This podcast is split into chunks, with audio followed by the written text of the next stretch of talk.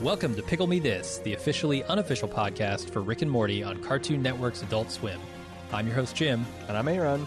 You can subscribe to the show on Apple Podcasts, Spotify, or wherever you listen to podcasts. Today we're talking about Season 1, Episode 10 Close Rick Counters of the Rick Kind. Here's Aaron with the recap.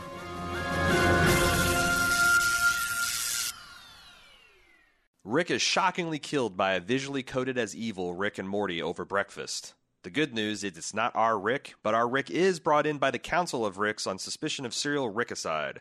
Rick escapes from the Council fugitive style and is forced to investigate the crimes to discover the real Rick responsible. After a struggle where our Morty is instrumental in freeing our Rick from the clutches of Evil Rick, it's revealed that Evil Rick was being remotely manipulated by a sophisticated cyber receiver. As all the orphan Mortys of the murdered Ricks are loaded onto starships for transport, we see Evil Morty take off his eye patch, which was hiding a sophisticated cyber transmitter. Meanwhile, as a detachment of Ricks sets up shop in a Smith household in an effort to apprehend our Rick, Jerry forms an unlikely bond with a decidedly un-Rick like Rick. All right, Aaron, what do you think of this episode? I mean, I don't know if this is my favorite episode of the season, but it's like the er episode as Oh, far yeah. as setting off massive, far-reaching plots with consequence. Like, uh, it's one of the handful episodes that really expanded the world. Um, and this is like felt like maybe it didn't expand the world, but it like started to pay off some of the logical conclusions of the world they've already built. Uh, establishing the Council of Ricks, the concepts of the Rickest Rick, uh, exploring what it means to be Rick through the prism of our Rick, the Council of Ricks, Doofus Rick, uh, and what it means to, and consequently what it means to be Morty. Um, and I, it's very entertaining. Like the idea of the the mega shield of Morty's psychically shielding uh, the the evil Rick, I thought was pretty brilliant and and and funny in execution and concept. Yeah. Um, we got to see like you know Morty kind of succeed and, and save Rick in a kind of uh, re- reversal of their typical roles, and it was is a lot of fun, and it promises to be a lot of fun in the future. Uh, what did you think? Yeah, I mean, I agree with all that, and I think this would have been, in all honesty, an excellent season finale. Uh, I know there's one more episode after this, which who knows what's going to happen in that one, but this is a big moment for Rick and Morty, in my opinion. Yeah. It's it's as big as uh, you know Rick Potion number nine, where they they abandon their universe and take up residence in a new one Yeah, or, or dimension rather. Yeah, and and I think it's uh, I I do think it sort of expands the universe of Rick and Morty. sure. I think yeah, it, it does. There are some inferences that we could have made before, but the idea that there's a, a council of Ricks, um, and and sort of. You know, the, the idea was out there that there's are an infinite number of Ricks, but to see sort of the variations on that, that there are in fact variations on that, um, that Ricks consider Rick, hmm uh, and where those lines are drawn, I, I think, yeah, sort of expands our understanding of this universe. Yeah, I mean, this is as big a deal to Rick and Morty universe as like the first appearance of the cigarette smoking man is on the X Files universe. Uh-huh. Like, it's something that uh, sets it apart from like a monster of the week, or sets it apart from like your half hour animated TV show that's just a purely um, episode. Or yeah, is it no? It's purely what is it? Episodic versus serialized. Yeah. um, this kind of like winningly hybrid blend where there is, you know, you do have like, uh, you know, uh, a certain amount of lack of continuity where everything kind of snaps back to, into shape in time for the next adventure, but you also have these um, kind of like longer arcing plots and. Uh, Mhm. You know, it's it's uh, it's uh, to borrow Rick and Morty parlance. It's the it's it's this stuff like this really gets the fans' dicks hard. Yeah, it's Uh, extremely satisfying. Yeah, because yeah. uh, the the week to week stuff is great, but I as something that can kind of hang together as a whole, right. this type of episode really brings it all together. Mhm. Yeah, this is why like this is this is one of the reasons why it's it's inspired a particularly rabid fan base because it's it's not just really funny and really thought provoking, but it also is just like a like one of the more fertile grounds for fan theories and speculations. And it seems like when we were Hell talking yeah. about all the different podcasts we've done. You know, the Westworlds, the Game of Thrones, the True Detect, the ones that actually Mhm. encourage you, like, oh, I've got the, the puzzle box ones. Yeah. Um, they they always are ones that really sink their hooks into the fans. I think there's a bit of a love hate relationship going on between the the writers and the fandoms and that concept. I don't doubt it because it's fucking like uh, it's all fun and games while bu- uh, building the puzzle box, but then when you open it and give the answer, that's where you know you just the, where the fans decide whether the last ten years have been worth it or total bullshit. Uh-huh. And the you know you, you take your best shot, but you're you're trying to play a game against you know hundred million crazy people on the internet Yep. and I don't envy anyone that tries to to to gamble those odds. I'm glad I'm just the one passing in judgment of it. Absolutely. Our jobs are way easier. Uh, this episode is super big to get our arms around. Uh, where do you want to begin? Well, let's start with the the smaller pieces because the bigger pieces we'll, have to work our way up to those. Uh, Doofus Rick. I have so many questions about Doofus Rick. A, is Doofus Rick actually a doofus? Because it like I, I, the number one question that stood out to me as I was considering whether or not Doofus Rick is actually a doofus is whether I think Rick, the Royal Rick, is a bully. Hmm. And I think emphatically my answer is yes. He certainly can be. Yeah, And so when I look at Doofus Rick, I don't see him doing anything that's particularly doofusy. What I see is a bunch of other Ricks pointing at him and saying, This guy's a doofus. He eats his own shit. hmm yeah. I mean, which he vigorously denies, but then again, Uh-huh. he he does have a no bake brownie recipe. That Yeah, could be there's a lot of sus- consternation. suspiciously suspiciously shit like in in consistency if not in taste and smell And the, Uh, the fact that Jerry enjoys them doesn't really right answer yeah. that question. yeah he you know jerry uh he, he might be one of those guys that's totally in on the shit eating dimension Uh-huh. um and you know some spec fans have speculated that uh perhaps uh uh, Doofus Rick is from the the shit eating dimension, um, but I know I don't think so. I think you're right that there's some kind of some quirk about this guy that also made him uh, very lonely. You know, because this is one of the the unique features of this Rick is he never got married. So this Rick doesn't have a Beth. This Rick doesn't have a Jerry. Uh, Mhm. importantly, this Rick doesn't have a Morty. And uh, you know, kind of being lonely in the universe seems like it made him more kind and empathetic and. Mhm. Um, and I don't know, like I, I would believe that he's not the smartest of of Ricks, but the man did Okay. whip up a no bake brownie recipe out of uh, test tubes full of chemicals. Yeah, how dumb can he really be? He can't. He's smarter than me. For sure. He's Me too. smarter than all of Earth scientists who this technology has so far eluded. So Mm-hmm. uh, that that puts him on, and he's on the he's on the Rick scale. But what's what I think is really interesting to to go to your your your, your core answer is that or your core question is they introduce this concept called the central finite curve, which I think is the writer's way of acknowledging that there is an infinite un- possibilities in this universe, and Mhm. not all universes have a Rick. Okay, but the central finite curve is like the section of infinity that is has all the permutations of Ricks and all the Yeah. permutations of Mortys. And I think it's interesting that like our Rick is C one thirty seven Rick, right? Uh, Doofus Rick is J nineteen Zeta seven, uh-huh. and so where like could you possibly be going with the the monikers? I but mean, okay. this is this is just a this is a wild ass guess, but I haven't seen it really explored in the fandom. Like, is that an indication that like because we know our Rick is kind of close to like the prime part of the central curve because you know he's very Yeah. similar in look and temperament to the other Ricks.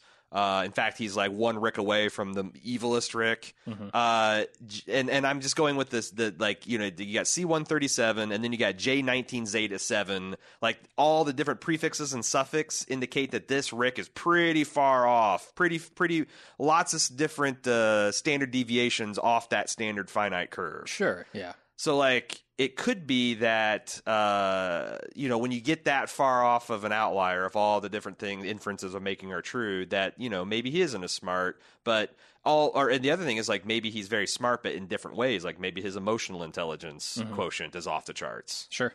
um, but I don't know because because Jerry's such a such a genuinely kind of terrible person in his own right and has so many bad qualities that uh, empathizing with him kind of indicates that he's a bit of a dum dum too. Yeah, I found myself examining that relationship and thinking, hmm, so if Jerry, if Rick were dumber, uh, or or at least less concerned with showing how intelligent he is and and demonstrating that to Jerry, then they would be friends, right? Like, but Jerry is so damn insecure about really everything. I mean, it's a defining characteristic, but his intelligence specifically around Rick that neither one of them can be uh, friends, be civil to each other. Hmm. It could be a very unique circumstance that, like, it's the fact that um, they both have a shared common history of being bullied by Ricks. Mm-hmm. So, and he doesn't have enough time to spin around Jerry to like get the idea that uh, you know to see all of Jerry's shortcomings, and Jerry doesn't get to spend sure. enough time around Doofus yeah. Rick to see his shortcomings. So it's like they got this mutual admiration society, and maybe if Doofus Rick was to be around Jerry for a month, he'd be tired of him, or um, but like their relief at like, oh, you're a Rick that's not going to bully me. Oh, you're uh, uh, a, a, being in the universe that's not going to bully me, make me feel less than. Um, I, I, that's seems like a, the basis of of their friendship. Or my other big question about Doofus Rick: Why the hell did they bring him on this mission? I mean, I think that goes back to Rick's bullying streak because like there's a there's a really great line where uh, Morty and Rick are on the run and Rick says like uh, you know they're gonna the the Ricks are gonna spend a couple hours bullying or tormenting Jerry because they just can't help themselves. But after that they're gonna they're gonna like like if the Ricks got down to business they'd find them right away, but they're gonna be distracted uh-huh. by bully. So like and and and like the unique circumstance of being able to bully Jerry with multiple Ricks around. Um, I wonder if like they really bring Doofus Rick just as like, well, what if Jerry's at work that day? We got to have some, you know, like because like punching bag. Yeah, it's kind of like oh, like you know, in the Parks and Rec, how um, Jerry's character was uh-huh. like the office whipping boy, and when he like was out of commission for a while, they started beat, um, they started persecuting Tom. Yeah, like maybe that the, the nature of the Ricks is that like there's not an obvious target for bullying around. They'll turn on themselves and like, ooh, that could get Okay. You know, it's one thing for, you know, to have a proxy war between the United States and USSR fought in Afghanistan or Vietnam, but like it gets scary when they square off together. Gotcha. Like, yeah, Jerry's Vietnam. Yeah. and the Ricks are the superpowers. Actually. For sure. It's a self-preservation thing. All right another fa- fascinating concept, and I think we actually in one of our mini uh, pre this kind of uh, uh, comprehensive coverage of Rick and Morty when we were just talking about in passing on like Bald Move TV. Uh, is I, I, remember asking you the concept of like, what do you think about the Rickest Rick or Mortiest Morty, or like, what would the Jimist Jim look like mm-hmm. in, a, in a universe of infinite possibilities of you? Um, and I, I, still like I don't know that I have an answer to that, but it's a really thought provoking question. The fact of like if given an infinite universes of yourself, infinite permutations of yourself, could you pluck from all that set a singular like the, the, the your best self, or would there be as essentially an infinite version of your best selves? Yep, that's where I'm headed because yeah. I don't I don't think like it, it, it's all about perspective, and I think every different Jim would have a different perspective on what the Jimist Jim is. Uh, I don't know that this concept holds up to uh, the, the, concept of the Rickest Rick holds up to infinity when you, when you, talk about the Council of Ricks, which is a great idea, it's a fantastic idea. I love it. Mm-hmm. But like, it makes you wonder about like the bootlicker Ricks because one of the core def- definitions of Rick is that they don't respect authority. Yeah. So like, who are the Ricks that are like uh, the the police Ricks? Who are the like the pig Ricks as they call them in here? The count, um, the ruling council of Ricks. Like, how did they get elected? why is their hair and facial hair yeah. so like why this is, is where comedy and logic break down we yeah. are at the intersection of uh-huh of those two things that just breaks everything because right. you're right. a true Rick, the Rickest Rick, uh, e- even to be defined as a Rick, I think, in my opinion, has to have some sort of anti-authoritative streak. Yeah, it's kind of like you know you got the Justice League of America, right? And then you got the, like the Legion of Doom. Is the Legion of Doom the opposite of the Justice League? Because the Legion mm. of hmm. Doom implies that they are capable of working under a hierarchy with rules and cooperation like the opposite of the Justice. League. The Legion League. of Anarchy never got off the ground. Right, right. The, no, the the the, yeah. the opposite of like the Justice League would probably be like some kind of renegade, just just total out for themselves, like is like singular malevolent force. And I'm I'm wondering like if the if there's a similar type of dichotomy where because I was thinking like okay if you got a council of Ricks and they're kind of like this uh, you know wet blanket force of the Rick universe like is there could there be like the Legion of Doom Ricks where it's like oh these are all the renegade Ricks and they'd band together but like that's kind of gets in like the the horseshoe political theory where it's like if you warp far enough to the left you come back around to be like fascism and if you go too far you know I, it, it's it's one of those things where it's like you know the Rickest Rick has to be a singular thing by definition so he couldn't ever possibly team up with any other Ricks and so like how how does that Rick And if you judge by that standard, I think our Rick is doing pretty well at being a Rick. Yeah, and there was also there's a, he wasn't the only one though, right? Because you had like the Sure. the scientist formerly known as Rick, and all the other murdered Ricks that were like these singular Uh-huh. people. Um, I I- I just wonder like, but but th- that that begs the question: How can Rick ever win?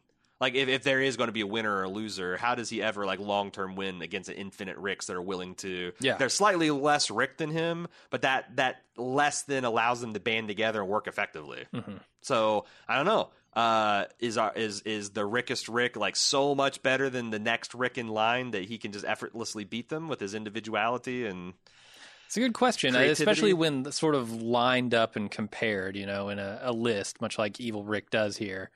So they you show evil Rick kind of lining up all the Ricks from the other dimensions by evality, but like Mhm. by the nature of infinity, couldn't you take any two arbitrary Ricks along that point and say that there's an infinite amount of Ricks in between that? Sure, this is why I don't believe in evolution.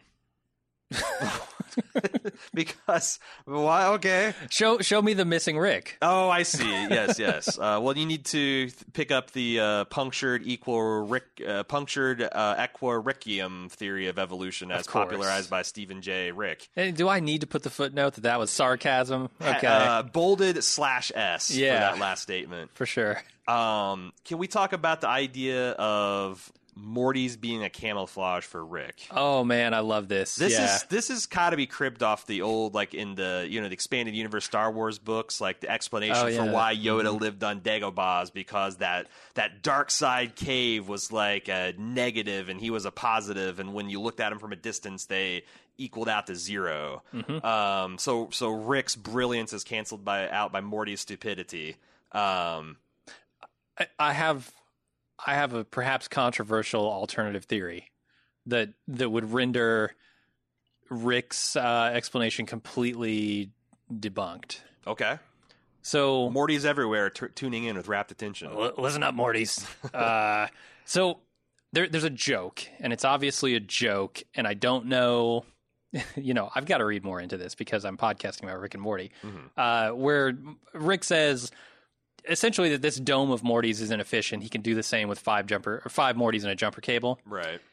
There's an implication there that it is the pain of the Morty that is actually camouflaging Rick's intelligence Interesting. because e- electrocution is what he's talking about, and that would presumably cause more pain than getting stabbed in the side. Uh huh. And if you can do it with less Mortys and just amplify the pain, it's the pain that actually camouflages him. So every time Rick takes Morty on an adventure and he, you know, fucking breaks his legs or he suffers some emotional I was pain, gonna say like the emotional pain is constant. right, right. You could say that Rick is camouflaging himself from the other Ricks. Because you're right. Like if it was just their stupidity, you, wouldn't have to torture them. You could just Exactly. literally have them the the Mortys in in uh, yeah, put them in that room and Yeah. yeah. just have all the Mortys there congregated. It's it's actually their pain that camouflages Rick. Yeah, you could hook them up at like Matrix style, to where like they're living in a perfect Morty simulation of making out with Jessica, and then they're easy to control, and Mhm. they don't. Uh, but but yeah, that's I don't see anything wrong with The, that. the thing wrong with it is they're obviously just making a fucking joke. Well, but here's the thing: it's like okay, like let's take it, let's take it, let's try to take it serious though. Okay. because like it, it's almost like because I can see the opposite objection will be well then Rick is wrong in his own theory of like why Mortys are the armor, but Mhm. if he told Morty that truth, it would actually lessen his emotional pain and make him a less effective shield, right?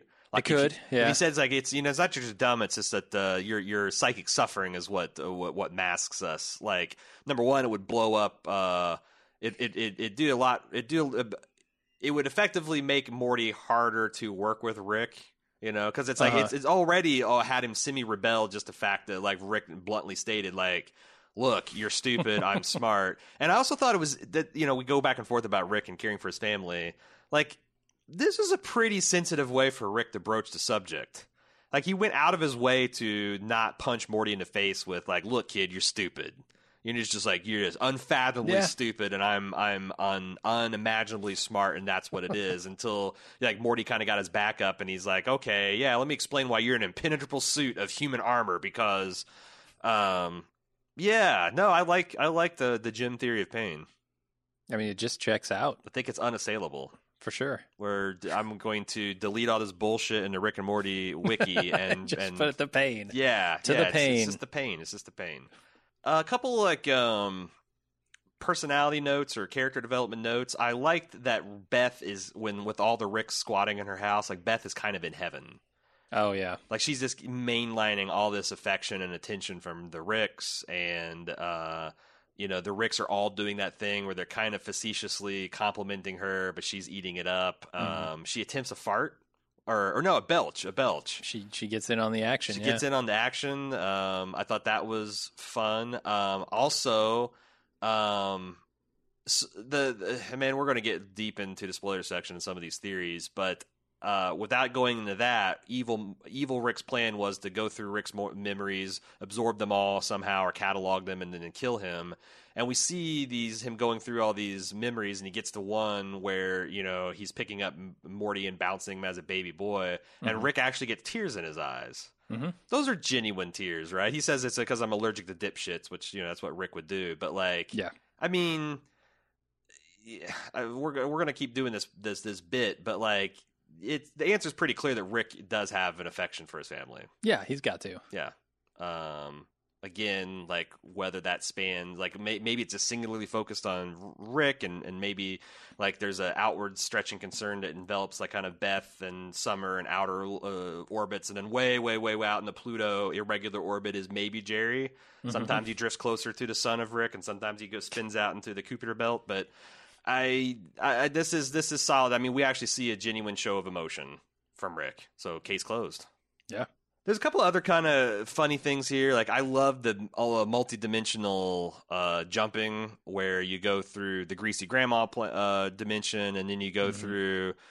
Uh, I can't even say like it's you go through a, a phone dimension where they're ordering pizzas with chairs on them, and you go through a chair dimension where they're ordering pizzas with phones on them, and then the people are chairs and chairs are people. Mhm. Um, but I like at the where they get to the chair dimension and the Council of Rick show up, or the Rick the Rick Squad shows up, and they're like, just to make everything easy, we're gonna put red X's on our foreheads. Um, which there's a little bit of a gag at the end there, but the next scene we see Evil Rick is living on a planet with a literal red X, like it's got red Saturn rings that are intersecting, and I thought that was kind of like.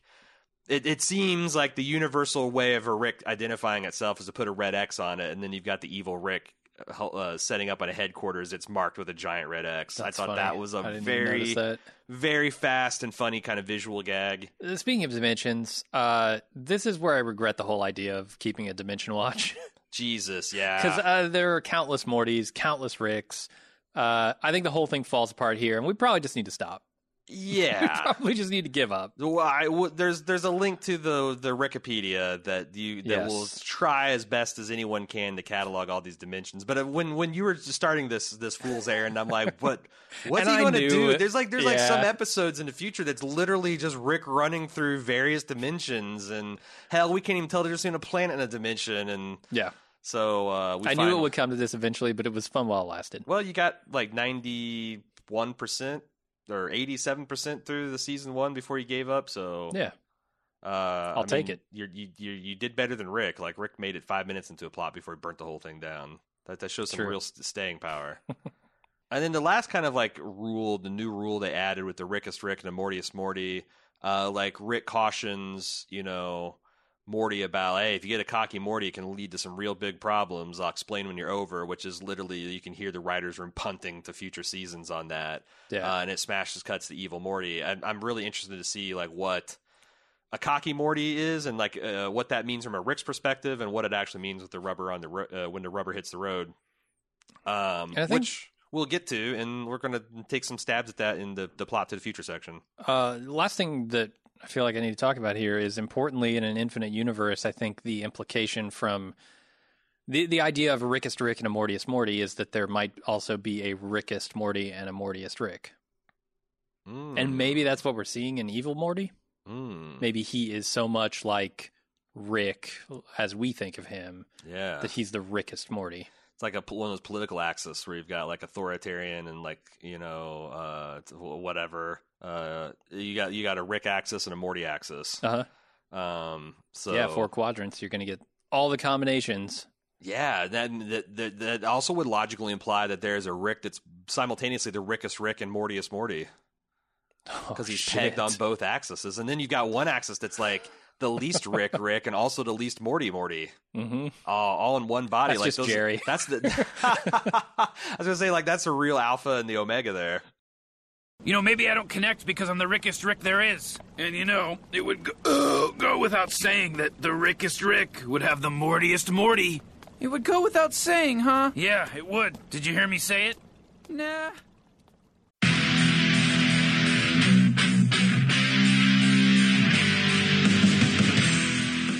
We're getting geared up for the sixth annual Summer Badass Fest. And while we're working on a slate of apex badass films to enjoy, we've got an early action packed announcement to make. Just like last year, we're kicking off Badass Season with a live movie watch and podcast recording. We've rented out a theater for connoisseurs of action films and bald move fans that just want to have a great time. Unlike last year, this year's movie is top secret. Hush hush. No hints, except it's incredibly badass. It stars an absolute icon of the genre. We're willing to bet most of you haven't seen it, and it's going to be an incredible viewing experience with a packed house of bald movers.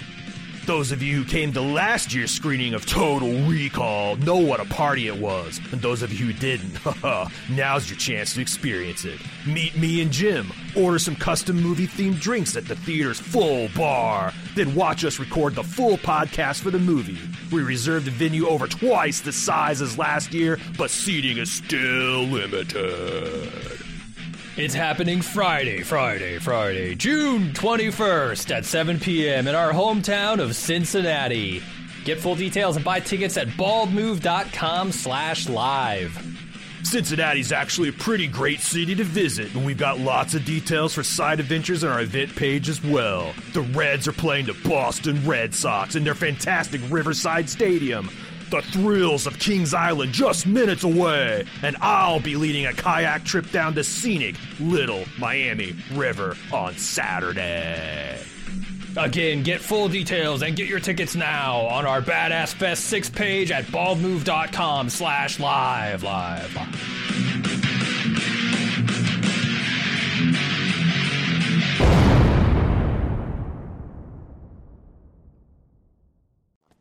All right, Jim. Enough stalling. It's time for us to get our our portal guns out, tuned to Dimension BM77 to access behind the scenes details, trivia's, and spoilers for future episodes. Since this is a Myth Arc episode, uh, buckle up. Um, actually, it's not going to be that bad because we, or at least I did when I was looking at the um, uh, when I was looking at speculation and like theories on this episode, I uh, was able to confine my searches for things that are kind of contemporary contemporary to this season.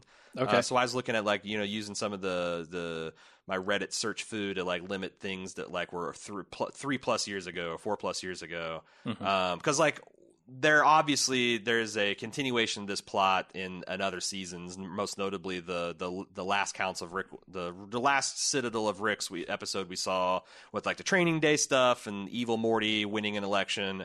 Uh, when we get to season three, we get to that episode, we're gonna go for broke on trying to like do an exhaustive kind of review of like all the different theories and stuff. But um, what do you? So having said all that, how do you want to open with this? Uh, do you want to start there? Do you want to start with some of the commentary stuff? No, I mean we can start there. I, think the I was reading around on Reddit too, and one of the contemporary theories, uh, th- the whole idea behind this is maybe the Morty that we know in our current universe, uh, like C one thirty seven Morty, might actually be evil Morty. Um, sort of maybe time travel, but more likely uh, come through from another dimension. Like like he's been, you know, because Rick talks about having traveled to future dimensions and stuff like that, uh, or spent time in the future. So you could conceivably have a, a Rick um, having persecuted our Morty so much that he's turned evil. He's kind of learned, you know, what kind of person Rick is. And he's coming back to destroy him. this is kind of the problem with a lot of this, and I, I'm I'm very curious to see how they end up squaring a circle. But uh, we know from the commentaries of the season that the showrunners have decided to set this in kind of like a Simpson esque uh, timelessness, where like you know in Yeah. The Simpsons.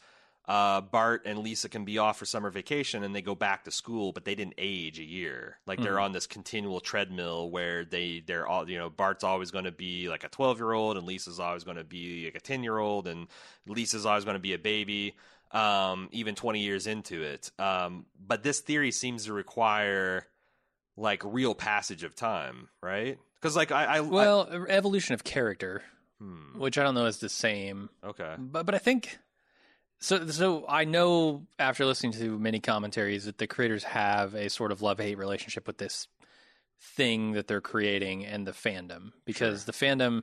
You know, Dan describes them as like piranha like, where they go in and they think about the episode for three days, pick everything apart, right, and and I sort of think they got into trouble a little bit, and and they should have avoided giving specific ages, specific amounts of time. If you just say, you know, Morty is a kid hmm and Rick's been gone for a long time, hmm you can kind of avoid a lot of this piranha like behavior where you can pick at very specific references and and uh, uh, yeah, I, I feel like they made a mistake in giving actual specific numbers.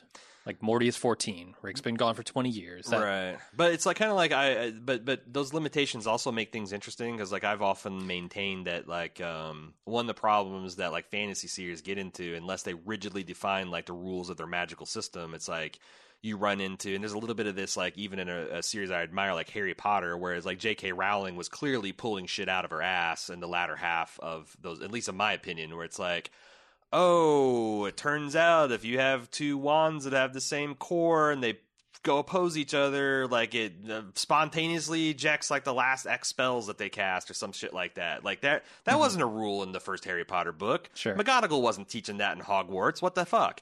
Um, but then also you can get in this case where like the rules of the universe are so rigid that it doesn't allow for anything surprising or interesting to happen. Sure. Yeah. Um, and if they went with like, well, you know, everything's arbitrary, nothing's real, then like you can't, you know, like a lot of these puzzle box, these mystery box things tend to deal with like things that happened long ago that you know, um, that that that that then pay off because you need that kind of amount of time to tell a real conspiracy, right? Like you know, the next time we see Evil Morty when he has consolidated his power, but but it's so bizarre because like like in in the the future episode where we've got like a training day Morty and he's like hard boiled and he's got a pot belly and he's been on the job for I don't know has he been on the job a month six years? Yeah, who knows? it's impossible to say. And you've got like different Ricks like it, it's like if these are all Ricks and all Ricks are like 65 years old and all Mortys are 14 years old how can one how can some mortys have so much more experience or be so much more hard bitten or these well i guess in an infinite amount of ricks maybe the answer is there's some ricks that never went away from their family sure. so they've Yeah. been like like some of these mortys have been like on these adventures since they've been five years old or mm-hmm. maybe even from infancy like imagine a, a, a dimension where jerry and beth die in a car accident when morty's six months old and rick adopts him and takes him I don't know. Maybe there's a Morty's been raised by Birdman. Like There's, no all limiter on of- that throttle. Yeah. yeah, yeah, yeah. So it's like Jesus. Uh, Yeah, but it almost feels like they want their cake and eat it too. but they built a world that allow like they've they built a world that essentially is Katie barred the door already because you've got all Uh. infinite dimensions, infinite realities, and also they've got age. Their characters are essentially ageless. So like, there's already so many outs they could take to you know. I guess their big fear is like they're going to have to eventually. Uh, if they want to pay this evil Morty plotline off in a in a satisfying way, they're going to have to pick a lane and, and go there. But when they do that, then they're they're vulnerable to the piranhas. Right, and that's that's the thing that I feel like risks a reputation of a show within Mm-hmm. a fandom. Like, if you don't honor what the fans are constructing in their own canon Right. of your show, sometimes that can turn the fans against you. Yeah, because sometimes they, they decided they even though like if you could step outside and objectively say, okay, the way the show ended was not what the fans expected, but everyone's but it's it's not necessarily worse. It's just that everyone fell in love with this particular fan theory. Mm-hmm. People can really turn on you on that. And it's a, it's absolutely a double edged sword because people can turn on you if you pay that off too closely to what they thought too. Right. But Like, that's you know, it's because I, I read a little bit of that Rickest Rick theory, and like one of its kind of one of its linchpins is this scene, or like there's this, I, I, I uh, and I haven't fact checked some of these statements, but Yeah, yeah. they said that uh, you know Rick left his family like 20 years ago, Mm-hmm. but there's an image when you're looking through Rick's memory of him bouncing Morty on his his knee, so like oh that must have been a Morty that was born 20 years ago, and maybe evil Morty's 20 years old. But I guess my problem with that is you know, like Rick can be gone from the family and maybe show up for the birth of Morty or three months later just to see his grandson and then take off again. And that's not like being back on our lives. That's just him like, you know, flying in and, and then Yeah. flying back Yeah. out. Um, and also, like, what does that even mean? Like, if Evil Morty's twenty years old, he doesn't look like he's twenty. sure. So, but the, but I feel like some it's like there's this weird mesh where they're trying to use the fact that these people are ageless, but they can also experience time. And and what I'm like, what I think you're supposed to understand is like you know how light can slow down when it hits like a crystal, like the speed of light slows in certain mediums. Like that's what these characters are doing. Like there's time elapsing, but it goes at a very very slow period. But my opinion on this is you're not supposed to think about it this hard. There's It's also chill that. the fuck out, internet. That's what I think. There's also and, that. And, and, you know, I have to admit my own culpability in all of this because look, we're talking about it, right? We're propping this this to dissection of it up. So yeah, I mean, You and I grew up. I'm not an innocent. you and I grew up fantasizing and debating what it meant that Obi Wan Kenobi and Anakin Skywalker fought on the rim of a volcano Uh-huh. after being friends in the Clone Wars. Like there, there was like three sentences that we were building entire worlds off of, and then George Lucas disappointed us all with the prequel trilogy. um, uh, with apologies to all the millennials and Zoomers among us who unironically love the prequels. Jesus You're, Christ. I've- you're you're allowed. I might have too if I saw him when I was three years old. I, I, I, I don't want to take away anyone's joy, but uh, I, so this brings me to like the Mortiest Morty um, theory that was uh, something came up with by a redditor called DeFargo. And his theory is that this Morty, we call him evil Morty, but he's actually a good Morty that was saddled with a a truly evil Rick. Okay, this sounds very similar to the Rick Rick Master Theory thing. so this is this is where like this this Morty defeats him some way and is able to like you know cyber engineer his brain. There's a lot of handling because like how the fuck could a Morty possibly do this? But he is But he, if he's the Rickest Morty, uh, maybe the this leads up to the, like Morty's doing all this testing, and his theory is he's trying to find the Ricks that actually care about the Morty because that's the, the the the Ricks that he can work with. Um, so I don't know, like I kind of like this, and this this theory I think is also compatible with what we know from season three, where this this quote unquote evil Morty is trying to consolidate power of the Ricks. Because once you've identified like the dividing line of good and bad Ricks, then the next step is to purge the evil Ricks, which you know Rick did a damn fine job of like really decimating uh, or more the the Council of Ricks when he teleported them into the the heart of the Galactic Empire yeah, uh, or Federation. Um, and then you would want to consolidate power to like you know start reshaping the world of Ricks in your own image. So I I kind of I kind of like that that this isn't evil Morty. He's like uh, almost like an Ozymandias from The Watchmen Morty. Uh, maybe you don't agree with his Yeah. methods, but his end result is kind of laudable. But that, I guess that goes to how you feel about the the ending of The Watchmen too. sure. Uh, okay, so we did a lot of the lore, um, and again, we'll we'll do more in depth coverage in season three when we get a chance to kind of slow down and and uh, spend a little bit more time researching this. You, you you alluded to this early on in the episode, the fact that there's a that you know we praised how well they've paced the release of these episodes, and even the even the showrunners themselves seemed like they agreed that like ah we kind of we kind of screwed the pooch by not having this to be the finale and it seemed like the only reason they wanted it they didn't because they they had in this in like two parter like true cliffhanger that they would pay off. And and like it seemed like they were even struggling to like why did we do that? Like it seems like this is like it, like if Yeah. you ended if you fade to black on evil morty boarding the transport you know people would be fucking losing their mind. And and maybe also like the regret is that if you're just a fan watching this as they come out and you see this episode and there's one more, like, oh, there's no way that they don't pay this off. Yeah. And then you go to some completely random two parter adventure that's like, I don't know. It's almost like in Star Trek season three. You had, eh, what if you had the like the best of both worlds part one, and it's not the finale. There's another episode where it's just Luox, Lwaxana fucking Right. around a Troi. Like the fans would fucking lose their mind. Yeah, I, I think this next episode, 111, Ricksy Business, would have been much better suited for like maybe between this episode and something Ricked This Way Comes.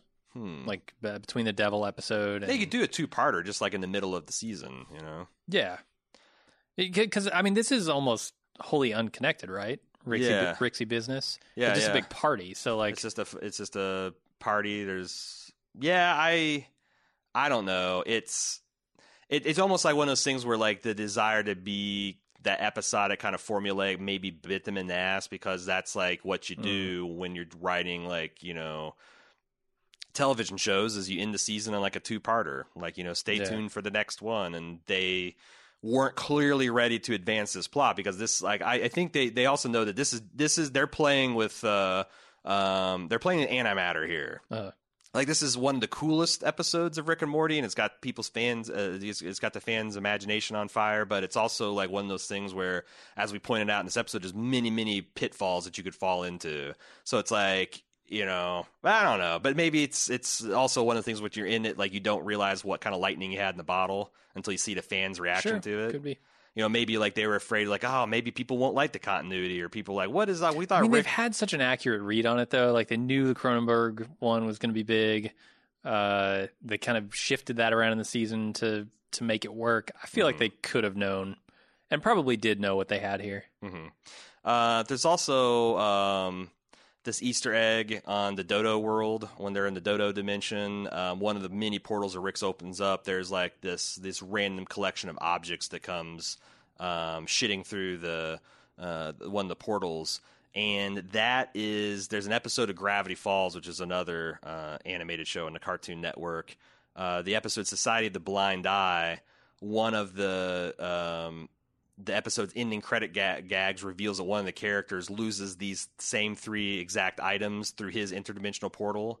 Um, so I Justin Roiland's good friends with the showrunner of that Alex Hirsch, and I think that there was. I read an interview that there was a plan to kind of have this like subtle continuity between these two programs, where you know, like you'd see a character in the background that kind of suggests that they are, and maybe there they there'd be room for an epic crossover eventually. It seems like in the fullness of time, that's just hard to do to coordinate two different writers' rooms to work on a project once, and like sure. how that fucks the continuity. And they're like, ah, we got. It seems like they've moved away from that, but it was a cool idea. Um, Mhm. I yeah, I, I, I like it when they, they they build those kind of continuities, but um, there's also um, in episode Total Rickall next season. Uh, that's the one where the parasites or the mind parasites are running and, and making all these crazy characters and and uh, Rick that says I've got about a thousand memories of you and only six of them are pleasant to Morty. It so happens that like there's exactly six memories of Morty that the That evil Morty was on- going through here. Yeah. Okay. Now the thing Yeah. is, like, um, I think that's kind of cool. But when I was cataloging the actual memories, one of them was Morty being electrocuted through his fingertips. One of them was Morty frantically running from a monster. It looks like it's about to eat him. Uh, then the others are pretty benign. Like one of them is smiling in Rick's flying car. Like maybe it's the first day he took him up in the saucer. One is Rick giving Morty the love serum, which mm, is that a pleasant memory? One of them's Morty handing him his flask. Uh, it looks like Rick's point of view is him passed out on the floor. Again, maybe that's happy to Rick, and then one of them is him bouncing as a baby. So I don't know. I would love to. What, is the pleasant memory of, of Morty being electrocuted through his fingerprints? Is that's that's the sadistic side of Rick? Yeah, right? how do you define pleasant memory for Rick? that's the bully side of him. I think that's all for the commentary with uh, Justin Dan and the the other showrunners. There was another um, a commentary by Kent Osborne and Pendleton Ward. I'll Some- confess to not listening to this. After the experience with uh, Robert Kirkman and broke you? Scott Scott Gimple? I, I couldn't listen to another guest interview. So these are the guys that are uh, the principals behind um, Adventure Time. Uh. and it's it's another one of those things where they just express admiration, and they fa- they multiple times found themselves like getting like caught in the watching the cartoon rather than doing commentary. Um, but there's a couple of I thought things that were interesting. Um, that one of them actually did talk to a physicist about like the alternate universes and you know like when because because I think the Star Trek understanding of alternate universes is like you know you're uh uh you, you have the desire to like chew a piece of bubble gum and once you make that choice there's also a, a split from the universe where you didn't eat the chewing gum Yeah. right you didn't make the chewing gum and uh, pendleton ward asked this guy like when does it actually happen? Is like when you physically make the choice or when you mentally decide? And the physicist said, well, in multiverse theory, alternate universes split at ha- every time there's a quantum event. Sure, that makes sense. So every time like a uh, you know something experiences radioactive decay, every time a quark spins counterclockwise versus clockwise, Yeah. uh, that m- literally melted my brain because I could almost get behind the idea of like every time a physical reaction occurs in the universe, like the opposite thing happens. But like, there's so many fucking quantum The- the- events. Yeah, it's innumerable. It yeah, literally. It's Uh. it's well, I mean, it's it's it's infinity. You start thinking about that, and your brain runs out your ear. Sure. So yeah, I'm gonna. I think I'm gonna. I'm gonna forget that and go back to my Star Trek understanding where I can just grasp it. Uh, and then he also Okay. said something interesting about um, they were pondering about like why uh, watching a character so evil as Rick um, is fun, and like you know uh, why is it why is it fun to watch Tony Montana like kill a bunch of people? Why is it fun to watch Walter White? You know, and they're like he said something I thought was insightful, which is it doesn't matter if characters are good or evil. If a character is having a good time and are triumphing, like you kind of want to have a good lo- time and go along with it. And some of the creative tension is like when you are forced to confront the fact that them having a good time entails other people having a bad time. And I was thinking, it's like you know, like Okay, like- because that was going to be my yeah my natural question yeah, is if the bad guy is having a good time, how can I ever judge him for it then? Right. Yeah. No, it's it's like you know, it, but I, they, it's it's interesting because it like also explains a lot of like human nature, like why people go along with mob mentality, and like why what is the thing that makes a person like sicken and turn away. Um, you know, it's like with Walter White, it's like he's super cool and you like seeing him do bad things to bad people, but oh my god, did he just put an 11 year old in a tub of acid? Holy shit! I don't know how I feel about that. Uh, did he just pull a knife on his wife? Like what? Did he just abduct his daughter? Like there's I I I thought it was really um, pretty insightful on the fa- on on guys who who write a really silly 11 minute cartoon. Pickle Me This is distributed by Bald Move in association with Starburns Audio. It's produced by Jason Smith and Scott Porch from Starburns, and myself, Maneron from Bald Move. All music featured on this podcast is from the Rick and Morty soundtrack, available from Sub Pop Records. Please subscribe, rate, and review us on Apple Podcasts, Spotify, or wherever you listen to podcasts. To discover the many other great shows we do, please check out baldmove.com and starburns.audio. If you appreciate what we do and want to directly support us, consider joining our club at club.baldmove.com to get access to exclusive bonus audio and video features. Finally, you can follow us on your favorite social media at Bald Move. See you next time.